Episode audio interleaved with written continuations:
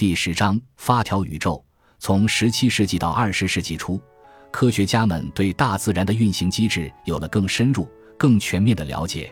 他们总结出了各种各样的定律，用以描述行星在太空中的运行、电荷和电流的流动、气体的膨胀和收缩、彩虹的颜色以及其他诸多物理现象。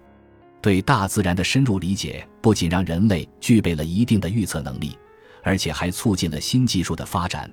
提高了人类改造大自然的能力，这些科学定律都是确定无疑的，是可以用数学方程式表达的。它们揭示了自然界内物体的行为方式。只要我们知道了一个物理系统的初始状态，那么我们就可以根据牛顿定律、气体定律、麦克斯韦方程组等推定它将如何随时间的推移而演变，以及以后会发生什么。从科学的角度来看。宇宙中没有什么是不确定或不可预测的，至少从理论上看是如此。在这些定律基础上发展起来的科学技术取得了巨大的成功，这也充分表明它们大致是正确的。伟大的数学家皮埃尔·西蒙·拉普拉斯阐述了这些定律背后的基本假设前提。他写道：“一个有智慧的生命，如果他在某个时刻知道了使自然界具有活力的所有力量。”知道了构成自然界的所有元素的状况，而且能够收集到分析需要的所有数据，那么在他眼里，无论是宇宙的运动，还是最微小的原子的运动，没有什么是不确定的。未来和过去均一览无遗。这种自然观有时被称为发条宇宙论，即宇宙是沿着确定的路径运行的，如同上了发条滴答作响的老式钟表。例如，任何你无法预测的事物。比如闪电，从理论上看都是可以预测的。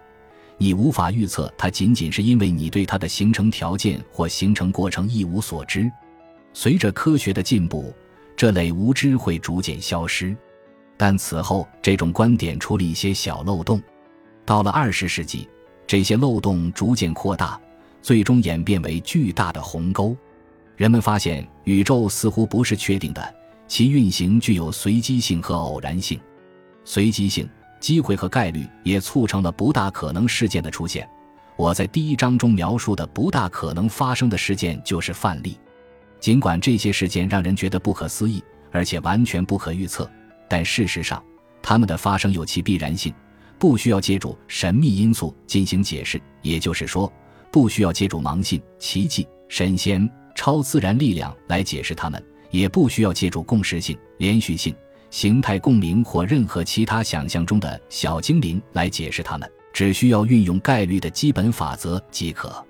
我们将在下一章探讨这些基本的法则，它们是构成非概率原理的基础。感谢您的收听，喜欢别忘了订阅加关注，主页有更多精彩内容。